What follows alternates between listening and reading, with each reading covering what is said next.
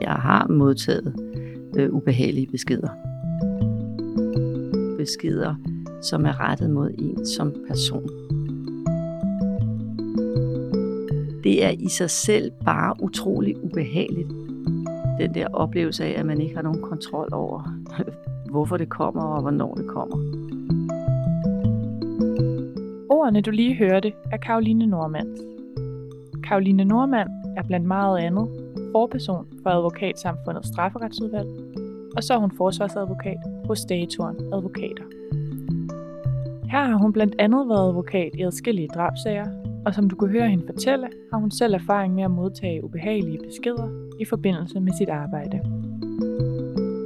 Hun er med mig i studiet i dag for at tale om trusler og chikane mod advokater, specielt straffe- og familieretsadvokater. For hvor stor en andel oplever reelt de her trusler og chikanen? Hvad betyder det? Både personligt, men også for deres arbejdsliv. Og hvad er løsningen på problemet? Det er emnet, vi tager op i denne episode af Magtens Tredeling. Velkommen til dig, der lytter med. Mit navn er Cecilie Ure. Og også velkommen til dig, Karoline Nordmand. Tak. Vil du ikke starte med at fortælle mig, hvad problemet er set med en forsvarsadvokats øjne? Altså problemet er jo, at advokater i stigende omfang til synligheden ikke kan få lov til at øh, passe deres arbejde, uden at skulle udsættes for trusler eller anden form for øh, chikane. Og det er selvfølgelig problematisk, øh, dels for den enkelte advokat, men det er jo også problematisk for faget som sådan, hvis det øh, begynder at være en tendens, der bliver mere og mere af. Hvis vi så zoomer lidt mere ind på dig, Karoline, og på de konkrete trusler, den konkrete chikane, så er jeg lidt nysgerrig på, hvad dine egne oplevelser er med trusler og chikane fra dit eget arbejdsliv. Så vil du ikke uh, fortælle mig lidt om det? Jeg har ikke øh, haft oplevelser med øh, trusler af en karakter, som vi vil kategorisere som en overtrædelse af straffeloven, men jeg har modtaget øh, ubehagelige beskeder. Det har jeg. Hvad er noget af det værste, du har oplevet? Det ved jeg ikke, om jeg sådan lige kan øh, svare på på stående fod. Altså, det er i sig selv bare utrolig ubehageligt i sin mailbox eller på sin telefonsvarer at øh, blive opmærksom på beskeder, som er rettet mod en som person. Det er egentlig ikke sådan umiddelbart så meget indholdet, så, så man kan sige, hvad er det værste? Jamen det værste er, at de overhovedet kommer ind. Altså det, det er enormt grænseoverskridende øh, og øh, ubehageligt, og øh, den der oplevelse af, at man ikke har nogen kontrol over, hvorfor det kommer og hvornår det kommer. Det er, det er rigtig ubehageligt. Fordi det kan komme døgnet rundt. Ja, og man ved jo ikke hvorfor helt. Det kan man jo så nogle gange læse, ikke, hvad det er, der har forårsaget det, men det, det er man jo helt grundlæggende også uenig i, at man ikke skal foretage sig det, man nu engang foretager sig. Men ja, det kan komme på altid af døgnet og øh, uden varsel. Og det er både fra klienter, men måske også fra folk, der er pårørende, eller? Ja, typisk er det jo folk, som ikke helt øh, forstår enten, hvad der er sket i en sag, og hvorfor det er sket, eller også som ikke forstår øh, advokatfunktionen. I mine ører lyder det en lille smule ubehageligt. Og jeg kan ikke lade være med at tænke på, om de her oplevelser har haft eller har en indvirkning på, hvordan du udfører dit arbejde i dag. Altså for min eget vedkommende, så påvirker det ikke mit arbejde øh, i min hverdag, men jeg bliver øh, mere og mere, jo også jo mere der bliver talt om det, og omfanget afdækkes, mere og mere opmærksom på, når jeg kommunikerer med personer, eller jeg har personer i mit arbejde tæt på mig. Det kan være både klienter, men det kan også være pårørende, det kan også være sagens karakter. Så bliver jeg mere og mere opmærksom på, om der er noget, jeg allerede nu skal forsøge at tage højde for, kunne blive et problem. Hvad kunne det være for eksempel? Det kunne for eksempel være øh, en person, som jeg forestiller mig potentielt godt kunne være en af dem, der kunne have svært ved at håndtere forløbet efterfølgende, eller som allerede øh, på forhånd angiveligt har lidt svært ved at håndtere forløbet. Og der, der er jeg måske lidt ekstra opmærksom på, hvordan jeg formulerer mig, øh, eller hvor, hvilken relation vi får, hvis man kan sige det sådan. Mm. Det her med, at du siger, at du kigger efter, om nogen måske kunne virke som om, at de kommer til at have svært ved at håndtere forløbet efterfølgende. Hvad er det for nogle faresignaler, du sådan konkret kigger efter? Om det kan for eksempel være en, en meget voldsom beskrivelse af en eller anden episode, eller en relation, eller en person, hvor man tænker, okay, det er måske en ekstrem måde at, at tale om andre på, som allerede der virker påfaldende. Ikke? Altså, vi forstår jo alle sammen godt, at man kan blive vred og ked af det og frustreret over et eller andet, og derfor også komme til at sige noget om andre mennesker eller en situation, som måske ikke er helt retvisende eller helt rigtig. Jeg tror også, de fleste kender personer, hvor man tænker, at der, der er måske generelt et problem hos vedkommende med, at dels se det sådan helt objektivt, eller være i hvert fald forsøgsvis mere sådan opmærksom på, hvilken aktie man selv har i det her, øh, men måske også i det hele taget bare lidt mere udadreagerende, end, end man selv vil være. Eller, som i hvert fald gør, at man tænker, at jeg skal lige, skal lige være lidt op på, hvad der sker her. Kan du tænke på nogle sådan konkrete oplevelser, jeg har haft mange af dem af forskellige karakterer. Det er jo alt muligt fra, at jeg har klienter, som simpelthen siger til mig på forhånd, ved du hvad, der er altså en risiko for, når jeg får den her dom, så flipper jeg helt ud, så jeg synes, du skal flytte dig lidt til siden. Ikke? Og, og det er jo pænt nok af dem at lige at sige det til mig, at de får et eller andet udfald. Så er det fjollet, hvis jeg sidder lige ved siden af, fordi det har ikke noget med mig at gøre, det ved de jo også. Og hvad gør du så, hvis du lægger mærke til nogle af de her røde flag, kunne man måske kalde dem? Jamen, så er jeg nok lidt mere reserveret, end jeg ellers ville være, og jeg trækker mig lidt mere, end jeg ellers ville gøre. Fordi du har også i en tidligere episode her i Magtens Tredeling fortalt, at du som person er meget åben, når du møder mm. dine nye klienter. Ja. Og det er jo også noget, jeg måske godt kunne tænke gjorde dig ekstra sårbar. Det er lidt i en anden sammenhæng, at det der med at være åben skal forstås, men det er klart, det har også et element af, at jeg også er åben som person i forhold til, hvem jeg selv er. Men når jeg almindeligvis siger, at jeg er åben, så er det nok, at jeg især er i udgangspunktet fuldstændig fordomsfri og uden tabuer i forhold til, hvad min klient måtte præsentere for mig. Så jeg har ikke nogen øh, sådan grænser for, hvad han kan fortælle mig. Det, det bestemmer han, og der er ikke noget, øh, han kan sige, som jeg ikke vil høre på i udgangspunktet, hvis han mener, det er relevant. Det er klart, hvis, hvis det er fuldstændig ligegyldigt, så bliver jeg nødt til at sige, at det behøver vi ikke at tale om. Men den åbenhed, har selvfølgelig også et eller andet behov for, at jeg også selv er åben på et eller andet plan om mig selv. Og så der er der et element af det, du siger i, at det kan godt skabe en øget sårbarhed. Og det er som sagt den, jeg er lidt opmærksom på, hvis jeg synes, der er nogle potentielle faresignaler.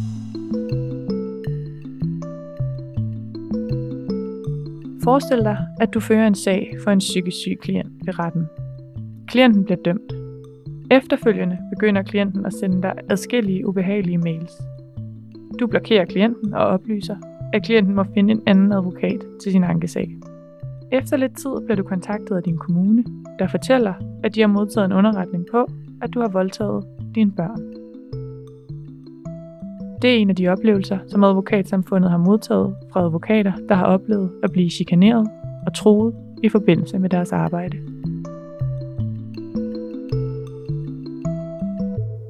Lavede vi jo en undersøgelse for nogle år siden i advokatsamfundets regi, hvor vi afdækkede, at, at det er knap 40 procent, tror det 38,2, som er blevet udsat for trusler eller chikane. Og det tal tror jeg nok kom bag på de fleste. Og det dækker jo så over øh, alverdens former for trusler og chikane, men altså størstedelen af, af det, som de havde været udsat for, var trusler af grov karakter. Så det er jo noget, der sker. Og når du siger 40 procent, er det så 40 procent af familierets- og strafferetsadvokater? Eller? Ja, altså undersøgelsen blev lavet blandt familierets- og øh, forsvarsadvokater, fordi øh, det er den gruppe advokater, som, som typisk har sager, som involverer mange øh, følsomme emner for, for dem, der er øh, impliceret i sagerne. Det synes vi jo helt åbenlyst er for stort, så, så, så vi synes jo, det er et stort problem. Det næste, man så kunne spørger til, det er, jamen, det er det vel kun, hvis folk bliver påvirket af det, men det er jo også vores indtryk på de svar, vi har fået, at folk øh, bliver ret påvirket af den her trussel, eller de her trusler, eller det der chikanerende forløb, hvis det er et forløb, der strækker sig over længere tid, og det er det, det, er det sådan set også ret tit. En person, der ligesom ser sig sur på sin advokat, og derfor løbende henvender sig til vedkommende. Ikke? Ja, for du sagde her lige inden vi begyndte optagelsen, at knap 25 procent bliver psykisk påvirket af trusler og chikane. Ja, det er ret mange. Og det er jo også uacceptabelt, at det skal være sådan, at man ikke kan gå på arbejde. Eller det kan man måske godt, men at man ikke kan gå på arbejde med alt det overskud, der er nødvendigt for at kunne passe sit job til fulde. Hvis man er psykisk påvirket af noget, så er man jo af definition ikke øh, fuldstændig klar. Jeg synes, det er et meget højt tal. Hvordan tror du, det sådan øh, hvis man skal helt op på den store klinge? Altså hvilken betydning har det, hvis en masse forsvarsadvokater bliver psykisk påvirket af at gå på arbejde i forhold til trusler og chikane? Kan det få flere til at droppe nogle sager? Jamen, øh, det, øh, det, det kan det med sikkerhed, fordi det var jo en af de ting, vi også spurgte til. 10 procent sagde, at de havde droppet sager, eller overvejet at droppe sager, altså både bestemte typer af sager og, og klienter. Og i sidste ende kan det jo betyde, at velkvalificerede mennesker vælger faget fra, fordi de simpelthen ikke har lyst til at risikere at blive udsat for et eller andet som en del af jobbet. Og man kan sige, på den måde er forsvarsadvokater jo ikke anderledes end alle mulige andre fagfolk, der også beskæftiger sig med øh, mennesker i deres arbejde. Og der ved man jo godt, at det er et problem. Vi ved jo udmærket godt, at det er et, et stort problem for folk, der arbejder øh, på øh, bosteder eller i psykiatrien eller for øh, fængselsfunktionærer eller andet personale, som har dagligt med andre mennesker at gøre, som er psykisk belastet på en eller anden måde. Det er ikke anderledes for os. Det er de samme klienter, vi har med at gøre. Så selvfølgelig er der også en risiko for, at det er psykisk belastende for os. I de andre fag har vi jo set færre, der ønsker at have det job, fordi man ikke har et ønske selvfølgelig om at være i et psykisk belastende arbejdsmiljø. Og kunne du frygte det samme kunne være konsekvensen i forhold til forsvarsadvokater? Ja, det kunne jeg sagtens frygte. Det kunne jeg sagtens frygte.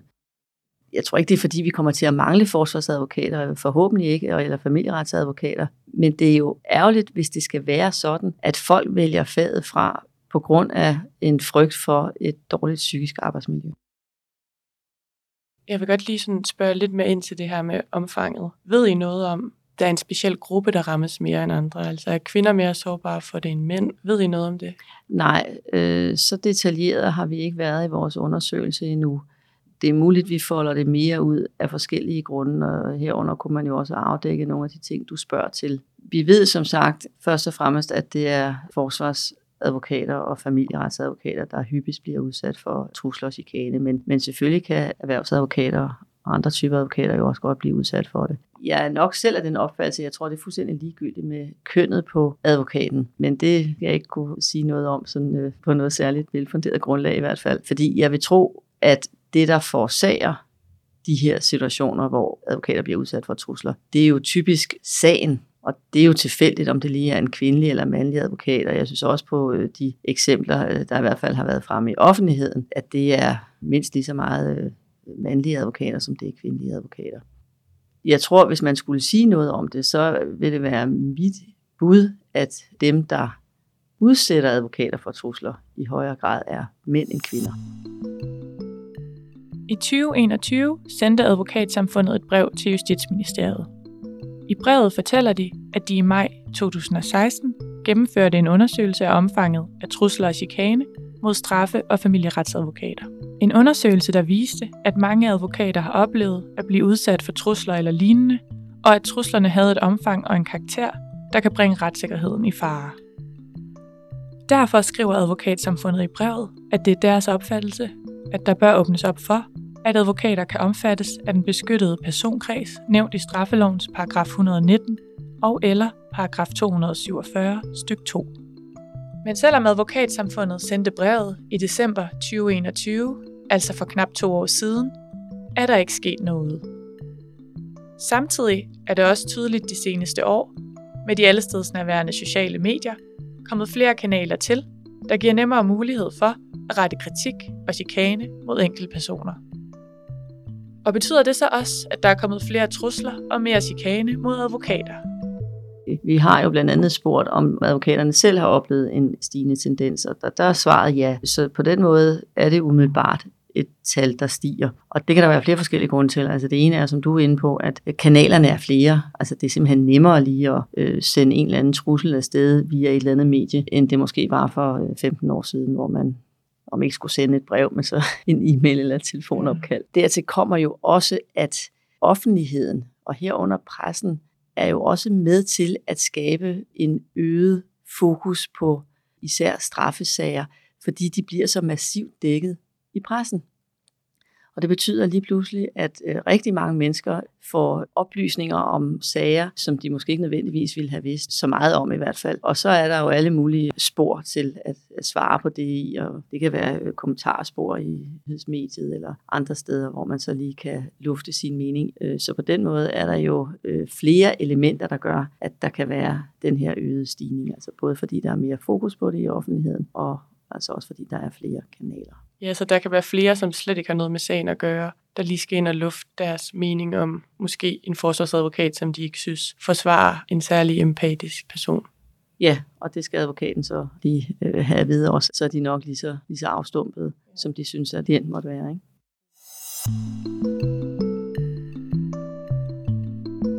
Hvad er løsningen så, tænker du? Altså jeg ved jo, at de har sendt det her brev fra advokatsamfundet for knap et par år siden. Ja, vi har også holdt et møde inde i ministeriet om det. Øh, ja, og det brev, det indeholder jo et forslag til, at advokater bliver omfattet af straflovens 119, ligesom andre personer, der udfører arbejde i det offentlige tjeneste. Det er jo en løsning, som jeg tror, de fleste godt kan regne ud, jo ikke bekæmper problemet. Det er ikke det, der er tanken. Så når vi har haft et ønske om, at advokater skulle være omfattet af 119, så var det for at signalere, at vi, ligesom alle andre aktører i en retssag, passer et arbejde på det offentlige vegne som repræsentant for retsstaten, kan man sige, eller som en af aktørerne i, i et velfungerende retssamfund, og vi skal være der. Og det er jo klart, at vi synes, det er fuldstændig asymmetrisk, at hvis man forestiller sig, at der sidder en person inde i en retssal, hvis vedkommende siger noget til dommeren, så er det omfattet af 119. Hvis vedkommende siger noget til anklageren, så er det omfattet af 119. Men hvis vedkommende siger noget til den advokat, som er beskikket af det offentlige til at varetage den her forsvarerfunktion, så er det ikke omfattet af 119. Og det betyder jo rent praktisk, at, at der er en forskel på, hvad der vil være strafbart. Den samme udtalelse vil ikke være strafbar over for advokaten, men derimod, hvis det bliver sagt til anklageren eller dommeren, eller fængselsfunktionæren, eller den politimand, som også måtte være til stede. Og det synes vi er helt urimeligt. Altså helt urimeligt. Så det er jo en måde at signalere en eller anden form for anerkendelse og respekt for det arbejde, vi udfører, på linje med alle de andre professionelle aktører i, i, i den her sammenhæng. En anden mulig løsning er jo også mere oplysning om, hvorfor det her job er så afgørende, og at det ikke er personligt, og det ikke er advokatens synspunkt, eller advokaten ikke forsvarer klientens handlinger, men altså vedkommendes rettigheder.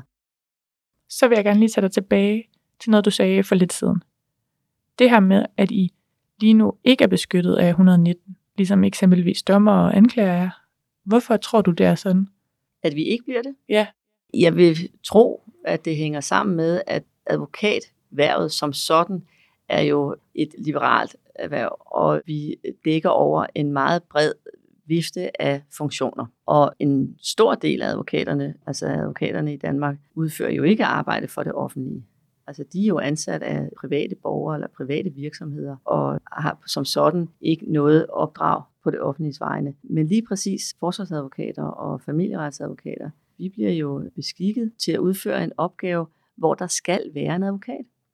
Altså der er jo advokatpålæg i de her sager, om man så må sige. Så vedkommende kan ikke få lov til at møde op selv i udgangspunktet. Der er nogle få undtagelser, hvor man godt kan få lov til at møde uden advokat. Men i langt de fleste sager skal man have en advokat. Og hvis ikke man selv har en, jamen så udpeger det offentlige en advokat til en. Og det er jo også sådan, at det er det offentlige, der udlægger salæret til advokaten i det omfang, vedkommende ikke selv kan betale. Så vi bliver også vederlagt af det offentlige, som så må inddrive deres eventuelle krav hos vedkommende.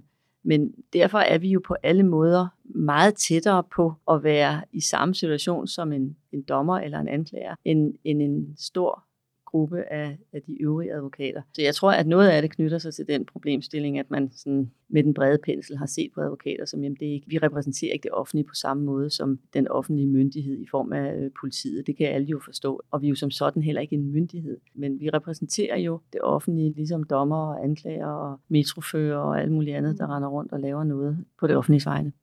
Jeg tror også, at det jeg prøvede ligesom at spørge om, det er sådan, hvorfor møder I modstand? For eksempel når I så sender et brev til Justitsministeriet og oplyser?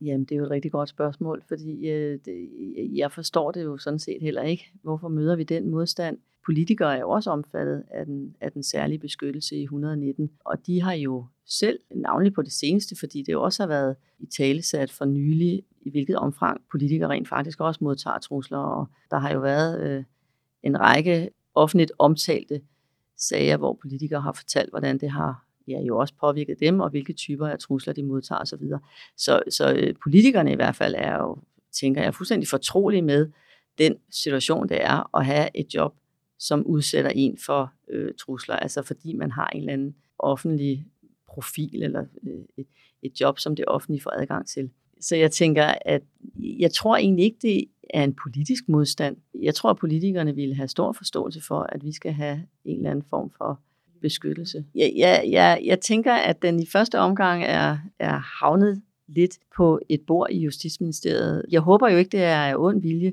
Jeg tror, der er måske mere sådan en, altså nu bliver det jo gætterier, ikke? men sådan lidt en generel modstand mod at lave for mange umiddelbart store forandringer i, i, i strafferettens sådan, øh, grundtanke. Og, og, og måske også fordi det kan være en lille smule svært at lave den her opdeling af, hvilke advokater skal det så være, og vil man dele det op. Så rent lovteknisk er det ikke nødvendigvis nogen nem øvelse. Og det kan godt være en medvirkende faktor i, i den her modstand, vi oplever. Altså at, jamen, hvordan skal det lige udfærdiges? Fordi det kan jo ikke gælde alle advokater. Det skal heller ikke gælde alle advokater. Men er det så advokater, som er blevet beskikket, eller er det, skal det være bogbestyrer? Altså, øh, eller hvem skal være omfattet osv. Ikke? Så jeg tror, øh, det, det er også fordi, det er et spørgsmål, som sådan lidt lovteknisk måske kalder på nogle lidt mere grundlæggende overvejelser. Men vi har også opfordret til, at man sammenligner, eller i hvert fald indhenter oplysninger fra øh, øvrige europæiske lande, eller de andre skandinaviske lande, øh, sådan så at man måske også var opmærksom på, om, om vi skilte os lidt ud i forhold til de øvrige lande i Europa. Men kan man ikke sige, at det er advokatsamfundets ansvar at indsamle nogle af de her data, der skal bruges i forhold til at finde ud af, hvem der skal beskyttes? Nå, men det er vi sådan set også i gang med. Så det er ikke fordi, vi øh, har en forestilling om, at de skal indhente alt det, som vi gerne vil have, at de øh, ser på. Det gør vi sådan set også selv, og vi er også kommet med forslag til, hvordan man skal foretage den her sondring.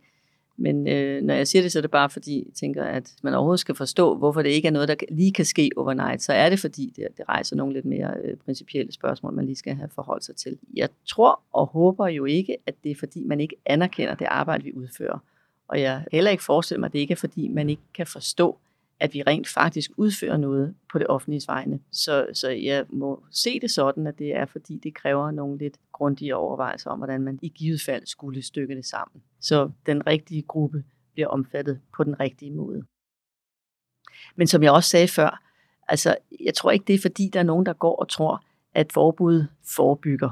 Det står i straffeloven, man ikke må slå hinanden ihjel.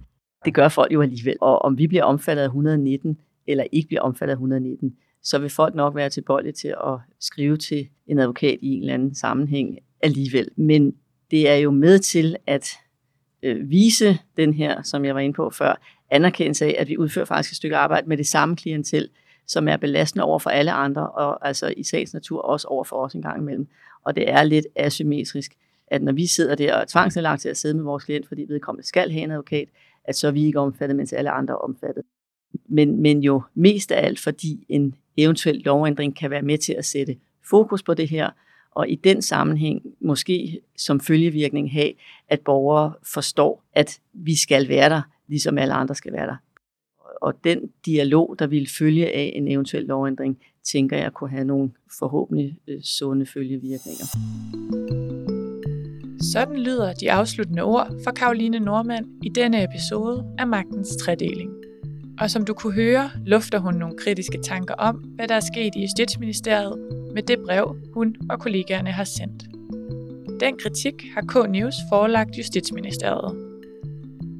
Vi har spurgt, hvorfor de ikke vil lade advokater blive beskyttet af paragraf 119, eller give dem en anden form for beskyttelse, og om der er modstand fra Justitsministeriet i forhold til at omfatte advokater af paragraf 119, og hvorfor.